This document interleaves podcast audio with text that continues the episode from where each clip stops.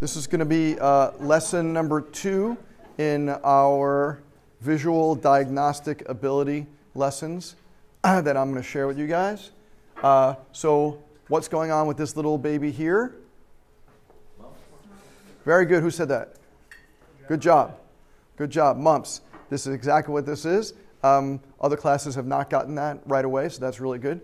Um, you can see here, if you looked at like this side of this baby's face over here, everything looks kind of normal, but over here, everything is way puffed out. Down over here. Yeah, wisdom teeth would be a little young for a one year old or one and a half year old. Um, you could even see the eye is a little scrunched because of the swelling, etc. You can see even the mouth is pushed up a little bit on one side. Yes? I thought, uh, is it not more common for it to be bilateral parotitis? No, not necessarily. Mumps can be unilateral or bilateral. I've seen that somewhere, so I, I didn't know. Mumps can be bilateral or unilateral, although more often than not, we're going to see it unilaterally. Bilateral is a pretty severe uh, case, but good question. Um, all right, what's going on with this? It's not what you think it is, it's not the most obvious thing. So I want you to think a little bit more. And think about the age of the baby, the age of the child. Very good. Who said that? Good job. Wow, very good. Yeah, roseola. So th- you could first look at this. What's the first thing you think of? It's chickenpox, right? The first thing you think about is chickenpox because, you know, the kids got these scratchy looking things and reddish face, whatever. But when you look at the age of the baby um, and you see the, at least the way I look at it, you see the uniformness and the faintness of this because chickenpox usually there's crops, so it comes out in different layers. So you have some brand new ones, you have some fading ones and stuff. This one, everything looks kind of uniform. Uh, and with the baby's age and understanding that roseola is called ro- roseola infantum for a reason, that you only see it in infants, you have to think as one of your differential diagnoses when you're examining a baby, you have to think about roseola as well as chickenpox when you're doing the differential.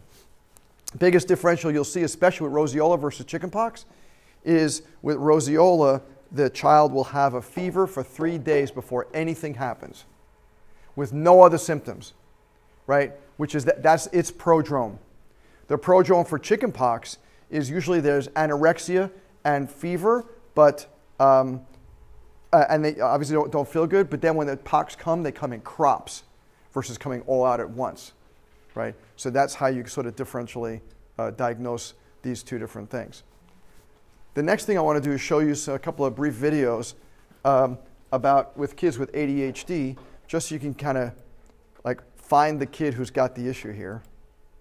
I thought this was a clever thing. So watch. Oop, what happened? That didn't work.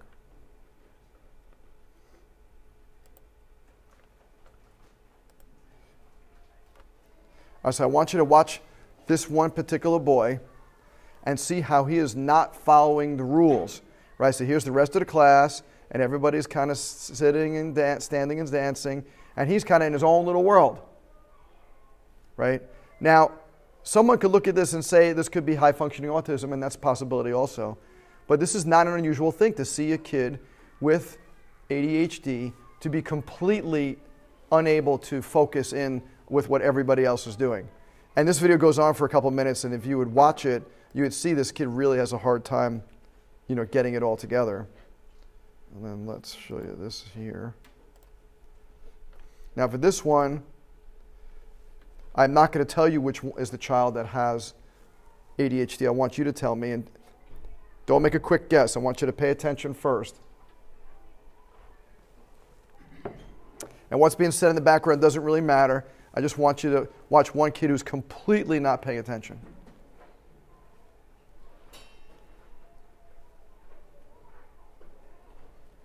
Who's that? Yes, this little boy right here, right? You see him over there? he is completely in his own little world, right? He's having a good old time. He's looks like playing guitar, maybe drums a little bit, right? Totally cute thing. And you can watch in this, and if you want to watch more of this, uh, you can see what kind of issues this poor kid is having. Um, these are this is classic ADHD. What's going to happen is kids are going to come into your practice because I've seen this all the time. Kids will come into your practice, and they will uh, they will be running around your office like little maniacs. Right? They will be tearing things up and like instead of coloring, they'll be shredding you know, the coloring things, or they'll be tearing off like the, the, the paper around the crayons, and they'll be like throwing toys and being really disruptive. And the parents are like at wits' end because they don't know what's going on. And of course, all that everybody talks about to do with these kids is what? Yeah, let's, let's put on Ritalin, let's give Ritalin, a Concerta, a Strattera, Vyvanse, Adderall, you know, all the above. Um, and the issue with that is that more people nowadays don't want their kids on this, right? The issue is that they're coming to chiropractors to look for us to give them a different path. You know, it used to be when this stuff first came out 20 years ago, well, actually, it's been out, Ritalin's been around for a while, but when this stuff really started hitting the fan about 20 years ago, back in the late 90s and early 2000s, that's people were clamoring for that. They're like, oh, an answer, finally. But they realized it didn't fix anything, it just covers it up. Right? It just covers it up. Where chiropractic, what we can do by helping adjust these kids is we can re- like unscramble their brains.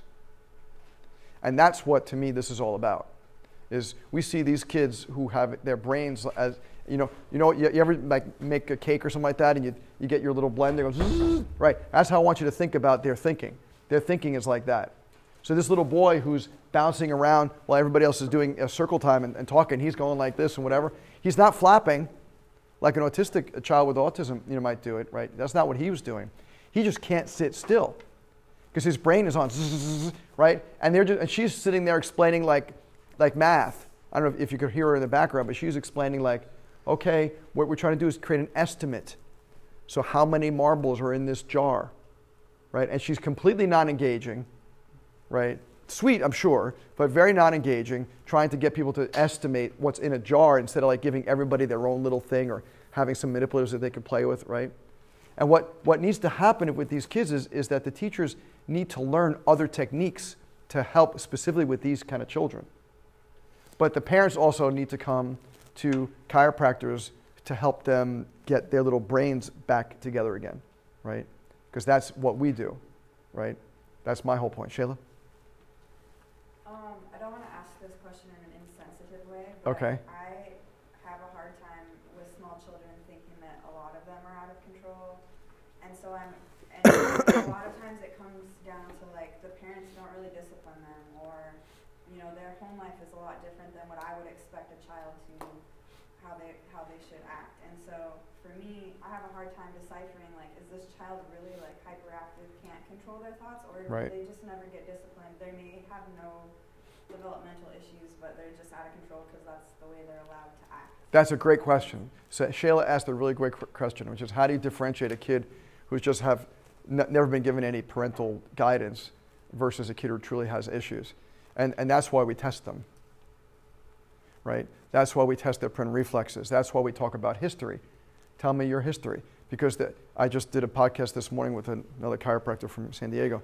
And um, he, Dr. Warren and I were talking about this and how it's so easy to jump on the bandwagon of that's what this is, right?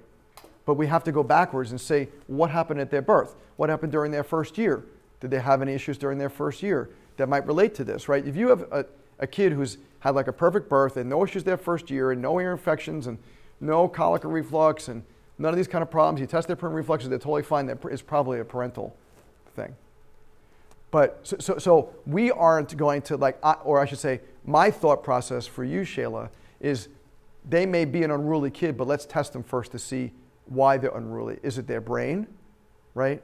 Or is it they just never kind of taught parameters? And guidelines? But that's a great question.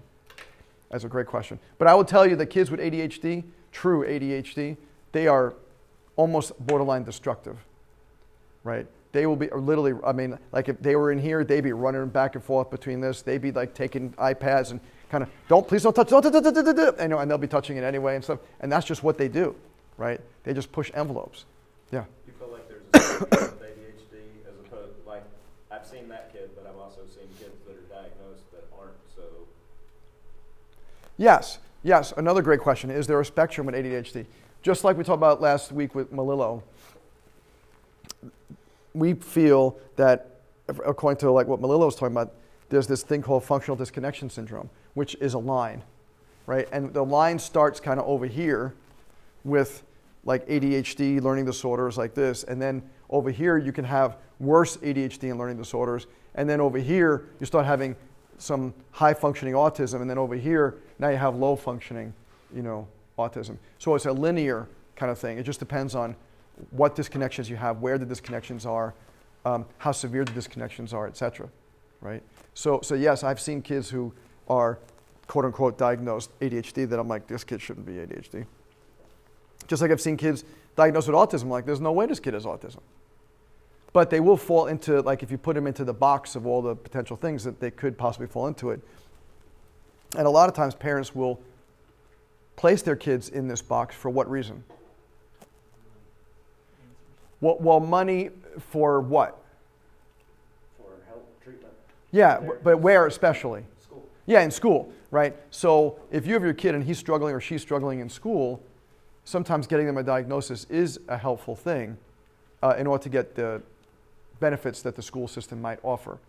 Unfortunately, not every school system offers that, right? It should be equal par. Like if you live in East Cobb, you should get bit who has whatever service you want available to them. But if you live down in South Georgia in some little small, you know, town that has 500 people, you, they can't provide the same thing, which isn't really fair.